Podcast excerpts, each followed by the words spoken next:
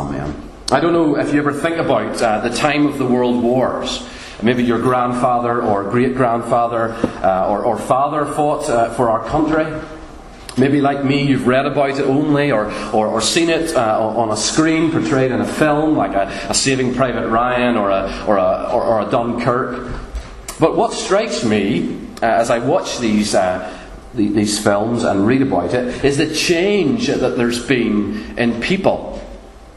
I mean, I often wonder how did they manage to get people to agree to conscription? This is Father's Day, and men were clearly of different stock back then. The idea that a man's sphere was more than his own self, uh, that, that he was somehow to act as a small piece uh, in the country for the greater good, a small kind of pawn on the, on the larger chessboard that was more than just his own self. That's crazy to people today. How far have we come in self serving? Think about it. How far have we come and, and where are we going? Where are we going? We saw last time in Daniel chapter 10 that there's, there's in, in some sense, uh, uh, the, the unseen spiritual realm directly impacting the world that we, we have in front of us, the world that we live in. And the angels are, are, we read about it, are in conflict with their demonic counterparts. Michael um, is uh, speaking in verse 1, and he confirms that he has influenced uh, the, the, um, he's influenced the, the, the, king of Persia, Darius, in strengthening him when, he decrees that the temple should be rebuilt in Jerusalem. That's what's going on in verse 1. And then he continues uh, into verse 2 and he says this, and now I will show you the truth. I will show you the truth. Uh, we, first of all, we notice um, there's three main sections. There's four main sections in this tonight. The first one we notice is the Persian and Greek kingdoms. Okay, in verses 1 to 4, that's, that's how I would summarise that. Uh, here we have new prophetic predictions uh, given to Daniel about, about his future that, that are in fact old predictions. Because we have a reiteration of something that we've already seen in the book. The Persian Empire, the, the Medes and the Persians, that's Daniel's today, would not last forever after Darius, three more kings would, would arise, we're told, and, uh, and uh, then a fourth who will stir up the Greeks, we're told, uh, and this would be a man called Xerxes the First. He would lose to the Greeks at the Battle of Salamis in 480 BC, and then, of course, as we've seen before, there's this one man who comes to the fore. He's called Alexander the Great in the Greek Empire. This is 60 years after Daniel in terms of the time scale here. And Alexander, of course, he conquers and he conquers again, and he's one of the greatest military leaders in, in history. And, and after his death, age 33, in 323 BC, his, his great kingdom expansion efforts go to others, none of whom are his blood relatives, just as verse 4 says. His four generals from the four winds of heaven are, are called Cassander, Lysimachus, Seleucus, and Ptolemy. And no prizes for remembering those tonight either. Even I said the same thing when we looked at chapter 8. By 277 BC, these four kingdoms have sort of stabilized into three big Greek uh, regions, Hellenistic regions of Greek culture uh, and language. One's called Antigonus in Macedonia, uh, northwest uh, in modern day Greece which you can go, allow to go in one ear and out the other because we're not dealing with that. The other two we're focusing on tonight, and they are northern and southern kingdoms, uh, two dynasties that, that, that, compete with each other. One's the house of Ptolemy in the south, in Egypt, which we'll see on the map there, and one is the house of Seleucus in the north, in Syria. With God's people, with Israel stuck neatly in the middle, as you can see. A hundred years or, so of skirmishes and, and counterattacks between these two are detailed for us in chapter, uh, in chapter 11 from verse 5 to verse 20. That's what we were reading. Toing and froing as kings of the north and kings of the south attack each other. The kings of the south are mainly called Ptolemy, after their first military leader. And the kings of the north are mainly called Seleucus, after their leader, and also Antiochus. That's the two names that are mainly used. And we'll pull up a family tree just now. And you probably can't see very much of that, but there's three dynasties there. The two we're focusing on are on the right hand side. Constant conflict between these two houses, north and south. We're now firmly into wedding season, aren't we? I don't know if you're going to a wedding soon, but we have two notable weddings in Daniel chapter 11. History tells us that around 250 BC, Ptolemy second, look at the red circle if you can see it, uh, the second king in the south, attempts to make peace with uh, Antiochus II, his rival in the north, and he sends his daughter Bernice to marry him as a kind of way of peace terms. But it doesn't end up too well. Uh, his first wife, um, whom he plans to divorce to marry this new woman, this Bernice, uh, she takes umbrage at this and decides to poison them both, him and his wife to be.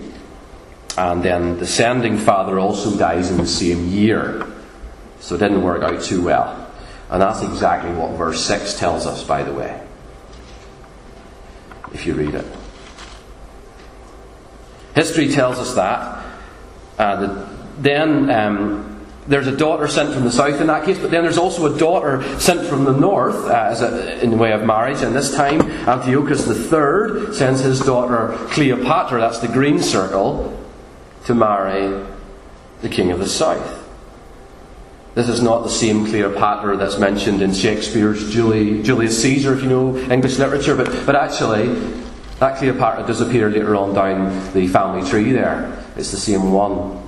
This marriage that I'm talking about happens to go ahead this time, uh, but she decides not to try and protect the interests of her father, but to go with her new husband, and that way the plan to control the kingdom doesn't actually work. She decides to stick with her new man, not with the father who sent her to influence from his perspective. And that's exactly what verse 17 tells us. Daniel 11 has incredible accuracy. It's accurate like nowhere else in this book. This is prophecy, because Daniel's hasn't happened yet, you know. Like telling history. That's what it's like. In fact, some critical liberal scholars actually take this to be so accurate that, that they assume it must have been composed after the event and written like it was prophecy. Not much of a vision of the greatness of God in that, I would argue. Not much of an awareness of his sovereign rule over the nations in that. Needless to say, I don't believe it for a second. This is prophecy like history, because when it comes to the Lord of time, when it comes to the God who is indeed outside of time, it's just as easy for him to do that. Because he really does own the chessboard, as I say every week in Daniel. All of this toing and froing in the northern and southern kingdoms comes to a head in verse 21. And this is where this chapter actually begins to take off in terms of, of what's going on. Verse 21, we meet a character that we've met before. He's a contemptible person. His name is Antiochus IV. He's called the king of bold face in chapter, chapter 8. We've met him before. Antiochus Epiphanes. He's a little horn, according to chapter 8, who stands out from the rest. And his, his other name, uh, yeah, Antiochus IV, he, he's called, he calls himself Antiochus Epiphanes. Uh, he, he, rules the, the Seleucid Empire, that's the, the kings of the north, from 175 BC until his death in 164 BC. And he takes this name Epiphanes, uh, which means manifest one, or it's a bit like uh, putting your status as hashtag I have arrived. You know, it's, it's, it's, it tells us something about the man. You know, he's full of his own importance manifest one, you know, the great one. I've arrived, Antiochus. And he was not heir to the throne of the north at all. This was supposed to be somebody else who was imprisoned in Rome. And Antiochus takes the throne and decides that it's his even though he's got no right to it. He, pays off some important people, and that's what verse 21 says. He obtains the kingdom by flatteries. He's attempted, he then has a few attempts to attack Egypt in the south, and as these skirmishes continue, and on his way back from a successful campaign in 169 BC, he stops off in Palestine and doesn't like what he sees. He kills 80,000 men, women, and children and plunders the temple. He's a very ruthless man. Two years later, two years later, he comes back and really begins to attack the Jewish religious culture. Because as we saw in chapter 8, look at verse 31, forces from him shall appear and profane the temple and fortress, and he shall take away the regular burnt offering. And they shall set up the abomination that makes desolate. See, what he actually does is he stops the burnt offerings in the Jewish sacrificial system in the temple. He doesn't allow them to do it anymore. We've been here before as well, if you remember. And he also, uh, what, what he's doing is he's, he's trying to remove the Jewish culture. He's trying to Hellenize them, he's trying to make them Greek. And he removes that faithful Jewish system of worship which was ordained by God, remember? That was what God gave them in the Old Testament, under the Old Covenant, how they were to worship. And then this abomination that makes desolate, that history tells us that, the, that he sets up an idol of Zeus, who's a Greek god, in the temple instead. And of course, the Jewish people are outraged by this. And there's a revolt. The Jewish people revolt as a result. It's called the Maccabean Revolt. Uh, they fight back. Verse 33 to 35 is a reference to fighting and revolt. There's a lot of, a lot of war language in this chapter, isn't there? And again, this comes with great levels of historical accuracy. I want to tell you that. Even though it's the future for Daniel, even though it comes from the angel Michael. And it says, Those who truly fear the Lord encourage others to fight. You see, they would rather die than perform abominations in this, this false god, to this false god in the temple. Many of the wise will stumble, it says. Many of the wise will suffer. They'll be persecuted, and then they'll be purified, made white, and tried until the time of, the, of his end, which is when they win the war and they get the, the uh, temple to be, uh, the sacrifices begin again, and the temple is rededicated. And then verse 36 is actually the twist of this chapter, okay? That's when things unexpectedly twist. Between verse 35 and verse 36, there's something happens here that's quite unexpected. We, we, have, we have details for history right up until verse 35, and then suddenly we seem to be off the page. It doesn't really seem to indicate any longer of what actually happens with this man Antiochus Epiphanes. There's a real departure from the, the script of this, of this man's life. He's there in the black circle. Because these are, are very bold claims from verse 36 onwards. He shall exalt himself and magnify himself above every God. It's doubtful that he managed to exalt himself above every god, this man. It's doubtful that he, ma- he magnified himself above all. It's doubtful that he, he has the ability to, to make men rulers of many, as it says. I mean, if he can do as he wills, then, then, then, then the Roman Empire is even more powerful later. So, so, so how does that work? And then it's, it's, it's his end that actually causes the most kind of problem with that because this is more than likely not him because verse 44 and 45 do not fit well with the historical account of how this man died. He, Antiochus, our man with um, plenty of self promotion, he, he meets his end in a bit of a whimper. A, a relatively minor battle in 164 BC with Persia not between the sea and the glorious Mount of Jerusalem after a successful assault in Egypt, as verse 45 says. So, what's going on here? Who is this then? Well, I think the name gives us more than a clue as we see the next point. You see, this is the Antichrist of which Antiochus Epiphanes is just a foretaste. This is biblical prophecy here cranking up. Okay? This is the appearance of the Antichrist in Daniel chapter 11. The, the man of lawlessness. Okay? An individual who will make an appearance before the end of the world. And the next obvious question, of course, is who is he? Who is he? For some in church history, this was the Roman Empire. For Christians, uh, even during the time of the Reformation, many saw the Antichrist to be the papacy. To be the papacy. The Pope and his Vatican machine. They were so sure that they, they, they in fact wrote it into the Westminster Confession, and indeed the Baptist uh, Confession of 1689 has, has the equivalent of that. I don't think there are many who hold that position today. For, for some in in the last few decades, it was somebody like Henry Kissinger under President Nixon and Ford in the US, or some people spent a lot of time keeping an eye on him. Is he the Antichrist?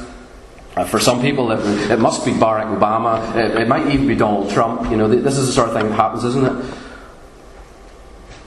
There are many things that I do not know, and this is one of them. He's still hidden from view. Maybe his time is not upon us. I don't know. But remember that the spirit of the Antichrist occurs time and time again. These traits of this of this person who's coming at the end occur time and time throughout the ages. That's what John tells us in his, in his letter.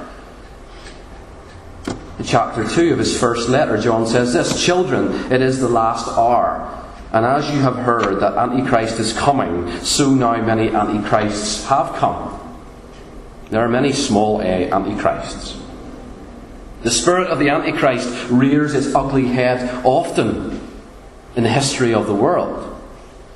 Every spirit that does not confess Jesus is not from God. This is the spirit of the Antichrist, says John, which you heard was coming and now is in the world already.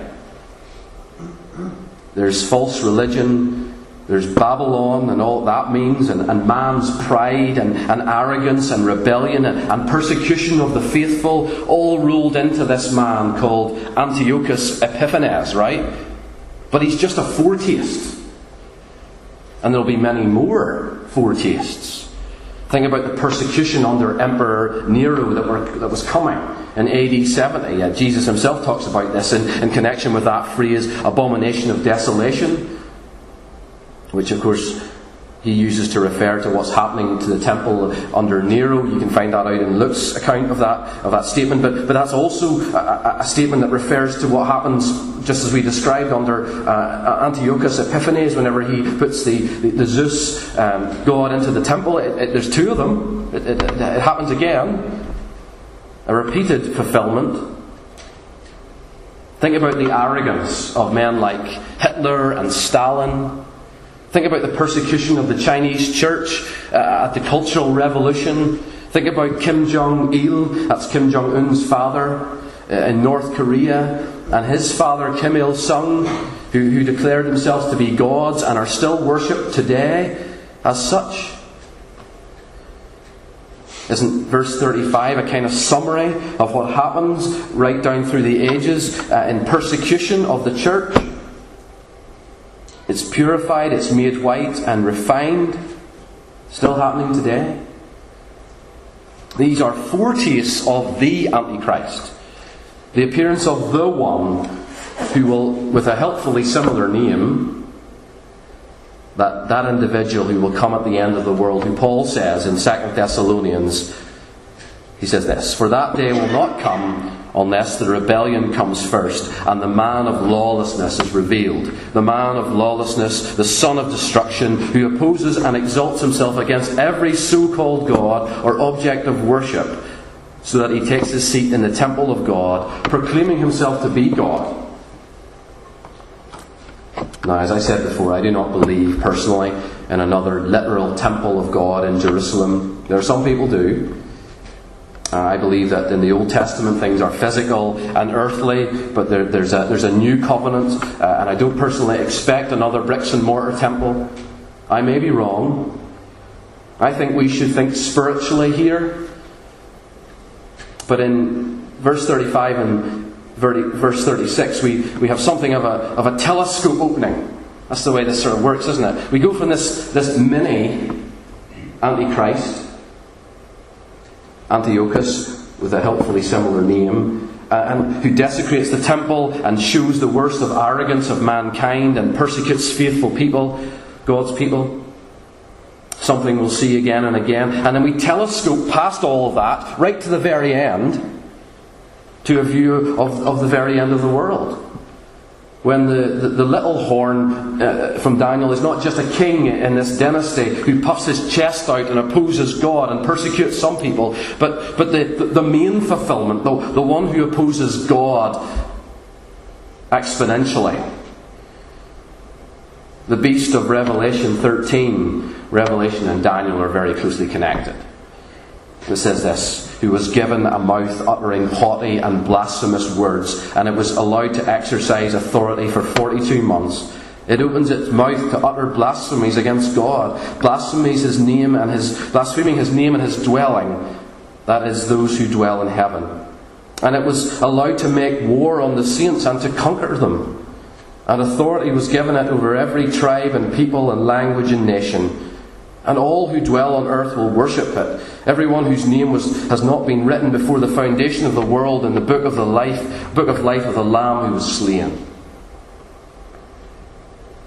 Or from Daniel 7, if you remember, he shall speak words against the Most High, and shall wear out the saints of the Most High, and shall think to change the times and the law, and they shall be given into his hand for a time, times, and half a time and we have it on the screen, we can see that there are three main character features of this final Antichrist and all the interim ones in between before him. First one's autonomy. Verse 36 He shall exalt himself and magnify himself above every God. He's God, as far as he's concerned. The ultimate in idolatry. This goes back to the Garden of Eden, doesn't it? You will be like God, says Satan to Adam and Eve.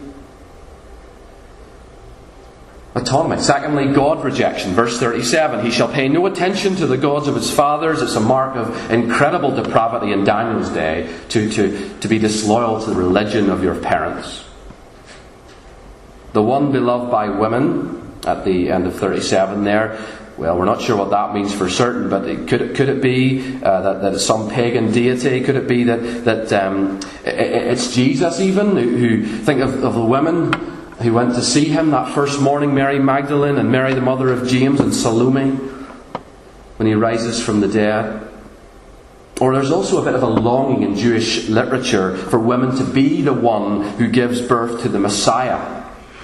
So it could be, it could be that. It could be Jesus the one beloved by women. And thirdly, it's, it's this idea that, that might and strength makes morals. Verse 38. He shall honour the God of fortresses instead of these. This is talking about military power and force, uh, and he, he rules by earthly might. What is right is who is strongest, in other words. Let's crush the little God-fearers that we don't like that's the idea. And doesn't, doesn't this speak of, of the rebellion of man in any age? Do you, see that?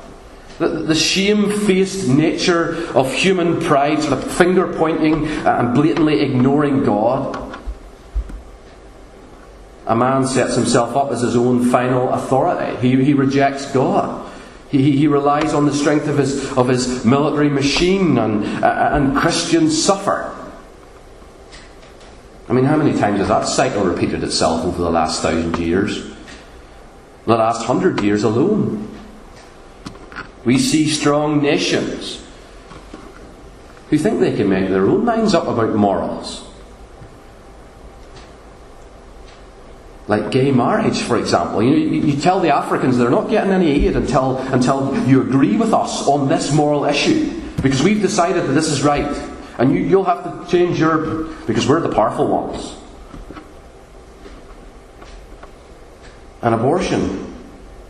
I mean, they told us last week that our law in Northern Ireland is incompatible with human rights laws. I mean, have we gone cuckoo? Human rights? It's incompatible with civilized, strong, military powered morals that have already been decided by somebody else. The adultery of self, you know, autonomy. You know, I, am in charge of myself. That, that, is, that is the centre of, of, of the progression, apparently, in our world. It's, that's the centre of it. That's what people believe in our, in our Babylon, where we're exiles. It's, I can make up my own mind. I'm my own God. And this will escalate and culminate in a, in a final onslaught when evil will seem to triumph. And only the intervention of God will stop it in its tracks. So, how are we going to apply this tonight? How are we going to, how's this going to impact our lives? What's God saying to us through this passage? Well, first of all, remember that God triumphs. Look at what happens to this false God. Look at what happens to the Antichrist. Second Thessalonians chapter 2 tells us this the Lord will consume with the breath of his mouth and destroy him with the brightness of his coming. Revelation 19 tells us what's coming to him. And I saw the beast and the kings of the earth with their armies gathered to make war against him, who was sitting on the horse and against his army. And the beast was captured, and with it the false prophet, who in its presence had done the signs by which he deceived those who had received the mark of the beast and those who worshipped its image. These two were thrown alive into the lake of fire that burns with sulphur. I wonder are you in rebellion against God tonight? I wonder are you against God who wins tonight? Do you hear the way it's put there? There's, there's no doubt about it.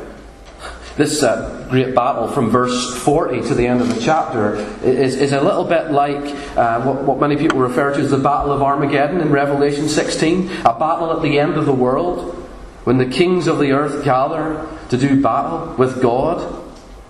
That kind of culmination of the, of the sense of, of, of human um, rejection uh, right through the ages. For some people, this speaks of, a, of, of kings who are loyal to the Antichrist gathering together uh, in physical Israel. Yes, we have the mention of nations around Israel here. You see towards the end of the chapter in verse 41 Edom and Moab and, and Egypt. That's possible, a literal battle in Israel, confirming uh, moves politically over the last sort of 50 or 60 years. Some, some take this to be literal and physical, others see it as more symbolic. For, for me, uh, if um, I had to be pressed on this, this is, this is, a, this is a culmination of, of the, the fist shaking of human uh, pride and self assurance and false worship. When the Antichrist comes, he's a person, yes, but he, he's also the final representation of all of that. I think it would be unlikely that this battle would be on military terms because our war is not on military terms anymore. That's the way Paul talks in, in Ephesians, isn't it? For we do not wrestle against flesh and blood, but against the rulers, against the authorities, against the cosmic powers over this present darkness, against the spiritual forces of evil in the heavenly places. Well, let's not fall out either way, but do notice what happens to Antichrist. He, he, he's wiped out. Do not fear. His, his end is, is, is, is we, we may even lose our lives in the struggle. That's what God's Word says. But we will win. Because God wins. God wins. And secondly, with the, the spirit of the Antichrist very much alive in the world today, remember that there is a war going on, not so much in the future as right now. It's, a, it's that battle that goes on in, inside each of us. That, that daily struggle, you know. Is it, do I go with the Spirit or do I go with the flesh? Do I go with Christ or do I go with Antichrist? Uh, I, I wonder, I wonder what, what, what's Antichrist in your life.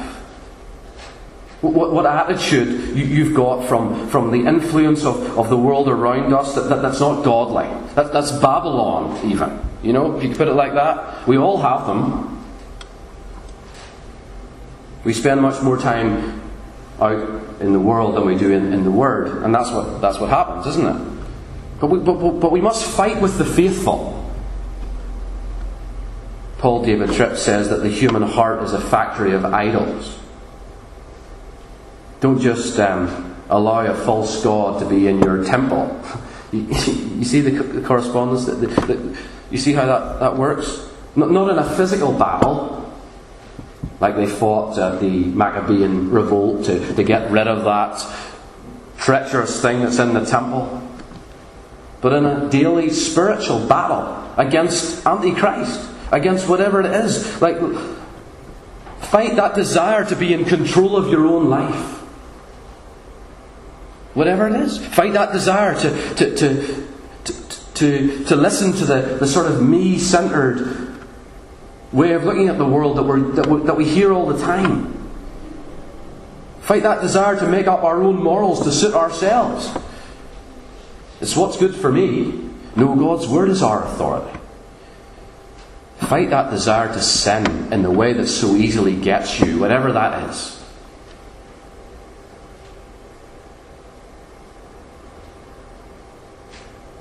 Show steel and God given spiritual backbone against it. Like one of those uh, machines in, in the amusements, you know. Uh, I wonder if you've seen them back in the day. You know, you have this sort of hammer, this whacker that, that, that, that, you have in your hand, and, and every time this ugly head pops up, you're supposed to hit it. Like that, you know? And another one pops up and you hit it again. And then the same one pops up from before because you're not done with it yet and you, you hit it again.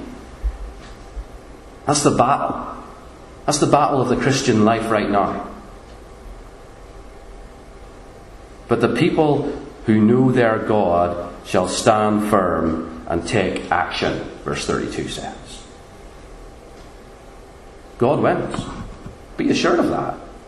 I hope you're on the right side and fight with the faithful. The faithful fight. They don't, it doesn't just all happen automatically. They fight. What's anti-Christ and what rears its ugly head again and again. Fight what's anti-Christ. Be faithful and battle on. That's what Daniel 11 is all about. Let's bow together, shall we, in a word of prayer.